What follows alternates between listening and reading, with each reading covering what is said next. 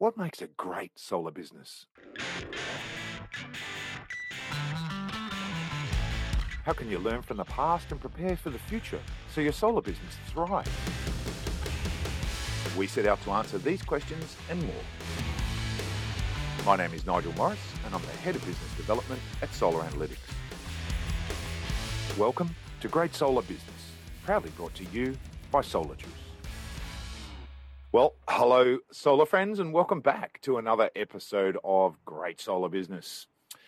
This week, we explore yet more secrets of great solar business and explore the topic Grid three point oh.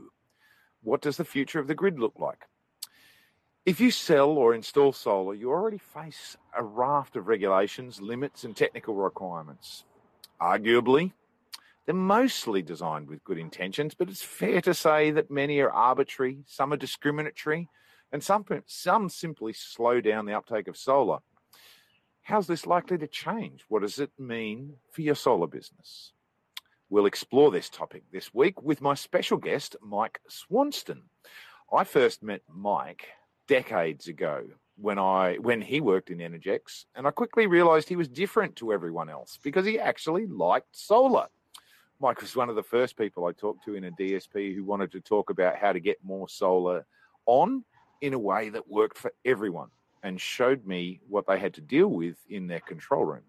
Since leaving Energex, he's done many things and now helps guide energy companies through his consultancy company, The Customer Advocate. Mike, welcome to Solar Business. G'day, Nigel. I'm a bit concerned that you say that we met that long ago because that would have meant we met it when I was about seventeen. seventeen, yeah, that's um, right. Me too. I'd like to I think was that young anyway. As well. Yeah, that's right. Lovely to have you here, mate. Um, it's a pleasure to be here, mate. Good to catch up again. Well, you, you too, you too. Now, now, just to get started, let's let's just set the scene. Give us a give us a brief history of you know your experience in the energy energy industry and how you end up becoming a customer advocate, and oh. um and, and and perhaps most importantly, how uh, you know a guy who worked for a D N S P uh, who was watching profits erode so rapidly actually came to love solar. Oh, I'd like to say I had the operation, but no, that's a bit blunt.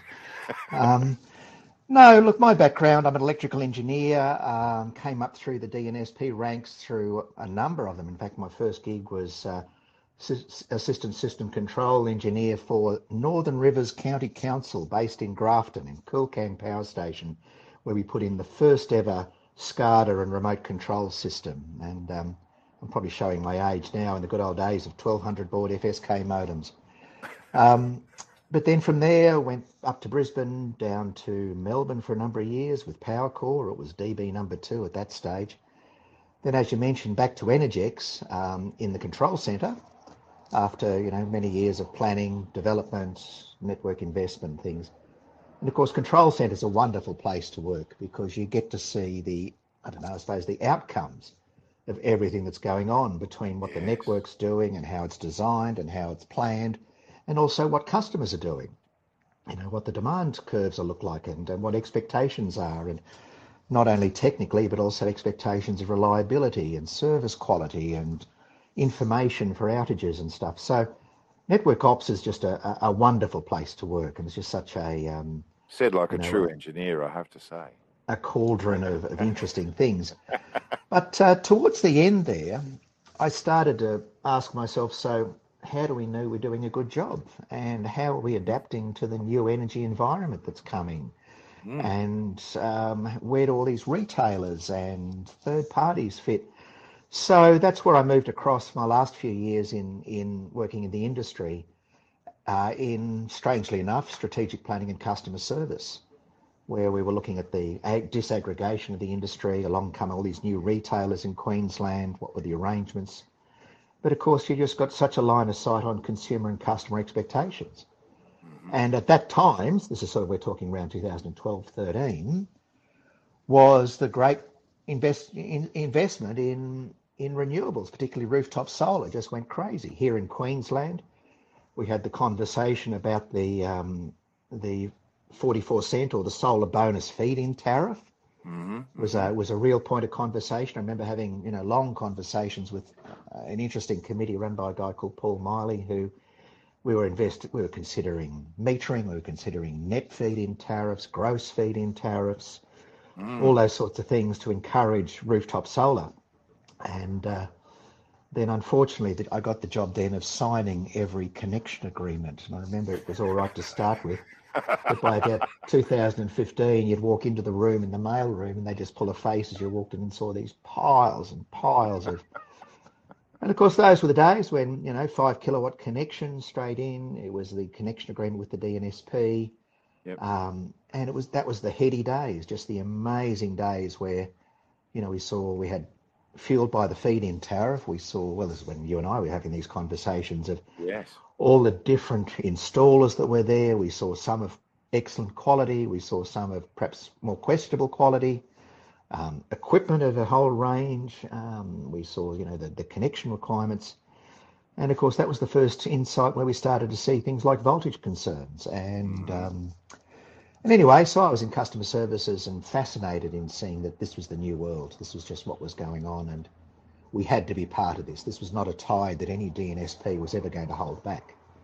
And you had to be on that train or you were going to miss it, or it was going to be a disaster. So I decided it was time to be on that train. So as much as I could do with Energex, and Energex, to its credit, was very much, you know, at the forefront in a lot of that work, yep. of getting efficient connections and getting um, online portals so that, you know, we, we got things connected as quickly and as easily as possible. But then uh, along came the world of, of early retirement redundancy payments, and I thought, oh, you beauty, get paid to retire. Hello, Santa Claus. So that was a good thing. And then since then, it was six years ago, and since then I've been working with the, uh, um, the Australian Energy Regulator on their consumer panel. I've done a lot of work for a number of governments um, around the place, particularly Victoria and um, in the early days, the E S C mm-hmm. and Queensland. And then, of course, I've got a lot of work overseas now with uh, places like um, the United Arab Emirates, U K and U S. Oh, wow. Um, mainly talking about things like the impact of you know, the increase in renewables and what it's doing with load factors, where we might head with um, tariffs and control. But of course, now the new conversation, the emerging conversation now is is all about uh, dynamic inverter controls and the new world of um, of demand management or demand optimization or um, operating envelopes. You know, they, all these things all overlap. They're different words for what is roughly the same territory. And that's the new world, and that's where a lot of my work is coming from now, is trying to work out not only technically what these are, but what does it mean for consumers, for customers? Yeah, yeah. Will they yeah. accept it? Will it be, you know, you look at why do people put solar on the roof, and is this newer world of dynamic operating envelopes consistent with customers' expectations? You know, there's a, there's a whole new world out there that we're only just starting to scratch the surface. It's true, isn't it? It's true. Now, now that's a great introduction and, and a great context for, for what you're doing. And I, I've got a, a bunch of questions. We might amble around these questions, but I've got a bunch sure. of questions that I wanted to hit you with specifically. During your during your time, what stand and, and, and you know, a lot of the discussions that you and I had, were having, Mike, were around this sort of momentous shift from solar being something that you could cope with personally, handling every application, which just cracks me up, to being this overwhelming nightmare that kept you awake at night because there were too many to deal with. And there was a lot of change in regulation and policy around um, those times, and it continues today, as you rightly say. What stands out to you as the best and the worst of those kind of policy and regulatory changes from your perspective? You know, what what, what really stands out that that um, from an ind- from an energy industry perspective, you guys got right and perhaps didn't get quite so right? Well, I suppose the quite not quite so right is probably the easy one. Isn't it awful how you always put the black hat on first? Anyway, was the very quick imposition of zero export. Uh-huh. Um, you know, we, a lot of the larger installations immediately went, and we made zero export very complicated, or, or at least export regulation very complicated. And that was really a, a somewhat unintentional attempt just to put the brakes on for a while, because things were just going along so fast. Mm-hmm. you know, the D N S Ps were having a lot of trouble with voltage. This is going back, you know, five years or so when, you know, because the old, the old traditional way of setting up an L V network used to be that you ran it as high as possible. You know, you're always up the top end of the, you know, up into the two forties, two fifties. Yep. Because the only thing you ever had to face was voltage collapse or voltage drop on a cold winter's night when everyone turned on their bar radiators. Yep. So the network paradigm was to run the voltage high. And so when reverse power flows started to come in, it wasn't the end of the world. It wasn't that, net, that you know, protection was going to suddenly fail or the wires were going to fall down. But we've hit high voltage, and the only response that networks had, or the response the lever networks could pull, was export restrictions in the connection agreement. And so we pulled on that handle pretty quick, pretty early. Yep. And I could see the frustration. I could see the frustration in the solar industry and with customers about the about the um, about these these export restrictions. So it was something we had to do, but it was something we had to move on from very quickly. Mm. So that would probably be the worst, was was just the pity, you know. It was understandable, but it had to be done, but it was not good for consumers where we had to pull the handle on export restriction pretty quick. Mm. The best thing, though, is that we were able to get the connection agreements pretty smick. Mm-hmm. You know, five, five kilowatt single phase, thirty kilowatt um, or fifteen kilowatt, and then up to thirty kilowatt on, on three phase, almost rubber stamping. We got the approvals. The C E C did a wonderful bit of work, you know, in getting all that whole approval of inverters through. So you didn't have to muck around too much with what inverter types were going on. So the argument was, for the smaller systems, we tried to get that as, as you know, turn the handle as possible. Yep. In those really heady days. Yep. Now, of course, you guys, you know, were, we... you guys were well ahead of the curve on that. I, I, I do remember that it was a, it was a sudden game changer when you got those processes up and things just started to flow, right? Oh, had to. And it wasn't easy because, you know, there's a lot of engineers, myself included, that, you know, you'd go, hmm, geez, is this all right? You know, what's this going to do to the network, to the grid? But then we said, well, let's deal with it. Let's, let's, let's let it happen and deal with it. So as much as we could, um, we got those more, uh, you know, run-of-the-mains connections as quick and easy as possible. Yeah, nice. There's still a big challenge. Um, there's there's still a big challenge now about, um, you know, what do we do with voltage? How do we start winding voltage back? But particularly we saw it in the last of the Victorian reg reset, where the Victorians especially, and it was, was helped by the A M I rollout, you know, the fact that they've got direct access to, to smart meter data.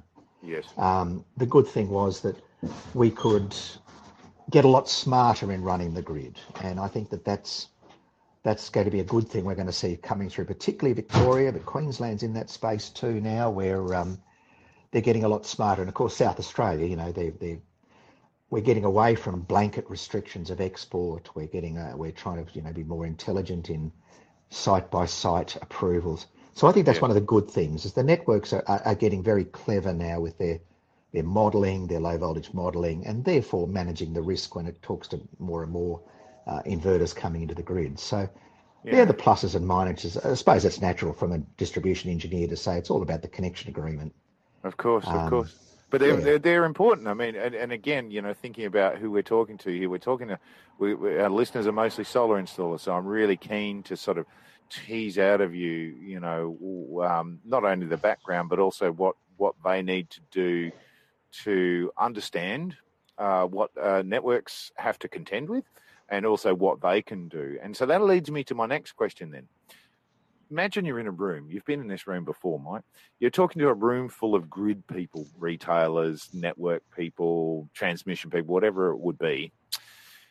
And you come in as, as the customer advocate and you say to them, here are the top three things that I advise you to prepare for when it comes to solar over the next year or two. Here are the big three issues as, as traditional grid energy people that I need you to think about and prepare for. What, what are those top three things? What's on the top of your list? Oh, gee, mate. Just a bunch of grid people. Anything in renewable space is a tough ask. It's a tough audience. Yeah. Um, I always, as you know, mate, we've had this conversation before. I have a fascination about a thing called W I F M. What's in it for me? Mm-hmm. And if there's not something in it for me, then naturally I view it as a grudge purchase. Mm-hmm. And of course, networks don't make money carrying power the other direction. Well, even say, oh, let's, let's say make money, that's the wrong term, given the fact that they are, you know, largely revenue capture regulatory businesses.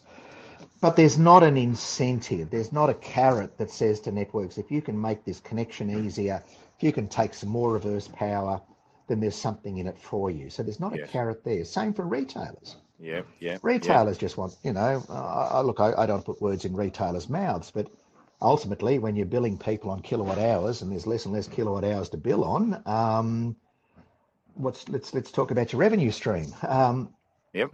So it's a tough audience. Yes. So the first time I do when I go and talk to grid people in the space, and we do it a fair off, fair while, quite often, is try to think, what's the W I F M? How do you pitch this, and what's in it for me? Yeah. So, so what's for in retailers, it for? Well, what's for retailers, for? we talk about. Uh, retailers, we talk about brand positioning. You know, you want to be seen as mm. green. You know, you've got thirty mm-hmm. percent of the consumer base. You know, and more. And you know, you look at just the growth in the C and I, commercial, industrial, and small business now.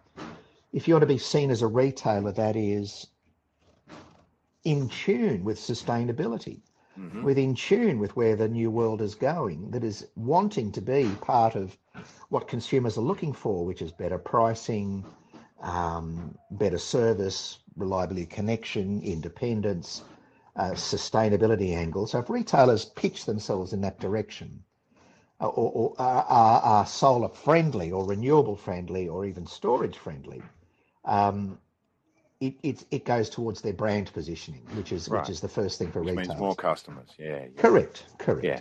Yeah. Networks. Networks. Have realised this is the new bus to be on. Whoops, there you go. That's my dog. I might. Do you want to, do you want to edit that bit out? Um, no, that's fine. The sad part is I have two little white fluffy dogs, Archie and Daisy, and the amount of Zoom and Teams conferences that I've done over the last sort of twelve, seventeen months, I think half the half the electricity industry know Archie and Daisy. Um, if they're not jumping on me, they're right at the most opportune moment or inopportune moment. Decide to bark at something, or someone on a bicycle goes past and they decide it's their role to alert the neighbourhood that the dog's just, that someone's just come past on a, on a bicycle. Yeah, good. But anyway, no, so with networks, net, the good thing is networks have now now quite comfortable with the new world. Mm-hmm. And they're much more towards, well, how is this? How do I deal with it? And so if I was talking to grid people, the main conversations we're having at the moment, firstly is what's called network utilisation. You know, this is the, the peaks are still peakier, the holes are getting bigger, and so you've got a whole bunch of network out there that's working very hard ten days a year with peak demand. You've got a network that's yep. working very hard about twenty days a year managing the solar feed-in, you know, a lovely sunny autumn afternoon, and then it's mm-hmm. doing a whole lot of not a lot in the middle. And mm-hmm. this... So again, you try and frame this as a W I F M and you say, well, what's this opportunity for networks? And that's where we started to see some of the stuff coming through about new tariffs and new pricing, because networks are trying to say, well, if you throw us a little bit of a carrot here about being able to use um, underutilised network and spare network capacity and use it better, well, maybe we can flatten out the curve and find a better deal for all customers. So that's the sort of angle that you do with the, to talk to with networks is is nice. Try and find their W I F M and, you know, what's what's hurting networks at the moment. And honestly, whilst peak demand and voltage and is is hurting, and we might address it a little later in this chat, there is a significant problem emerging now on peak solar days. Mm-hmm. And so mm, try to encourage, yeah, try yeah. to encourage networks. You know, it's got different names. One of the easy names, which is probably not the best descriptor in the world, but it's sort of found its way into the vernacular, is called minimum demand.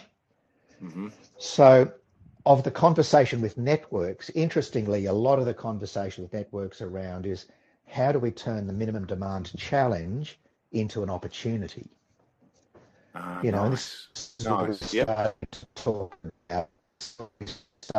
Local network charges where we can, you know, supply power not right across the country, but we're going to supply power from my solar to the Woolworths store down the end that works on a yeah. Sunday.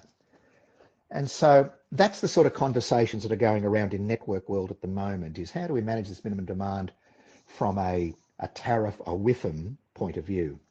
Yep. And then, of course, there's all the new entrants. You know, we've got all the new entrants. We've got the responsible agents we're seeing out of South Australia. We've got more, you know, a greater world of aggregators that are just around the corner as we move to a new elegant demand response mm. world.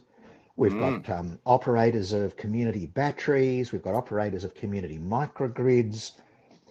You know, that's the next conversation too, is to where where do all these people fit in there, and what's what's in it for them? Yeah. So um, that's With the em. sort of conversations With we're having like in the it. room now. Yeah, the W I F M.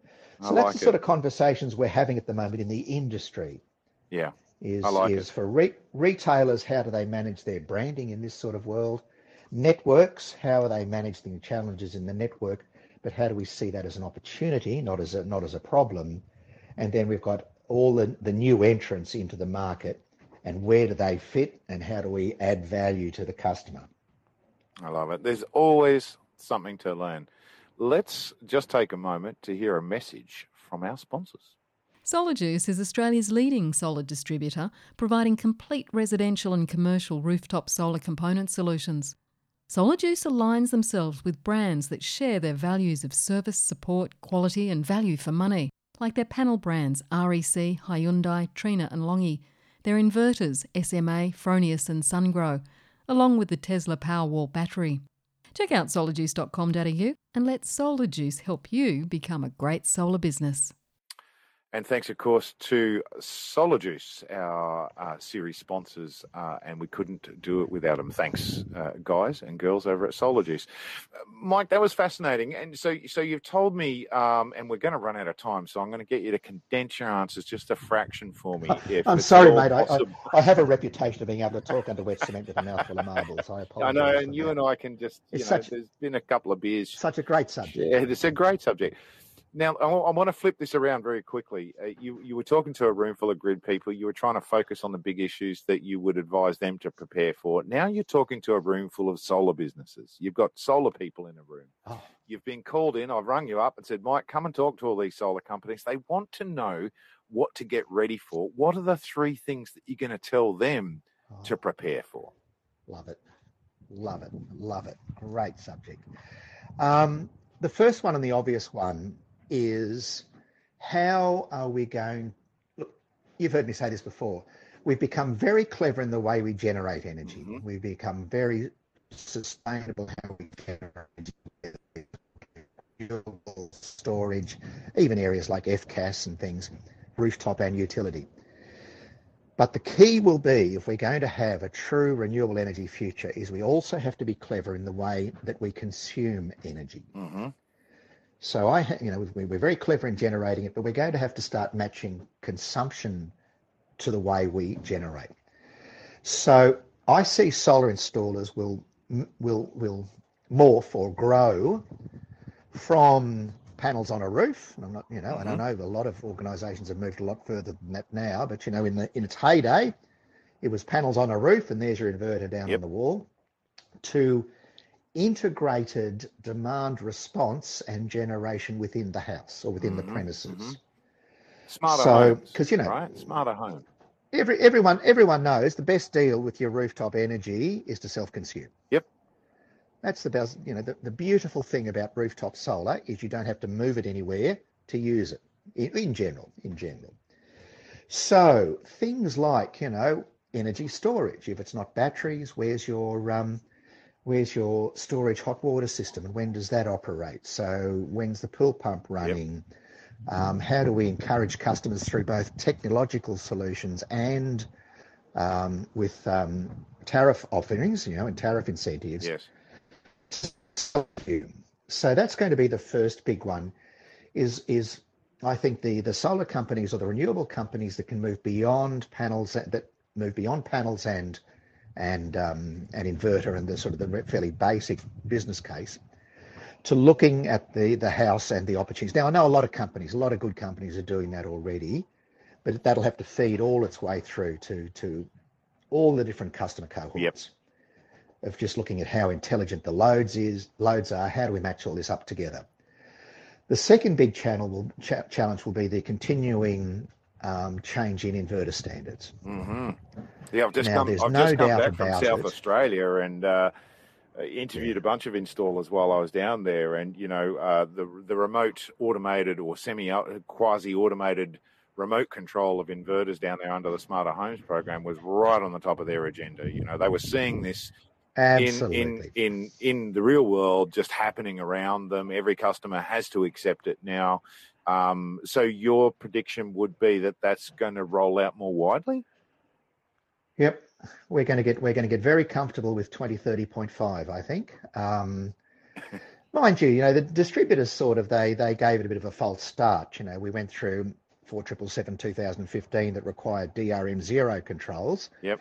And very few of that actually gets worked. But the idea there was that on a on a peak solar day, if there's a problem, you know, with the grid in reverse power, and of course the problem's not just the grid now. We're starting to see some challenges at the transmission and generation stability level. Yes. And, you know, we could have a whole podcast on that. Yes. But the idea of having to put some sort of control or optimization or dispatch yep. to larger consumer inverters is dead set, absolutely right on our doorstep. Right. Yeah. Yeah. So that'll be something that installers will have to get their head around. It's look, it's not going to be palatable. You know, in, governments don't like that idea. It was a tough call in South Australia. They had to have a fairly nasty couple of events there before they could get that across the line. But I can see that issue coming ahead in the next few years here.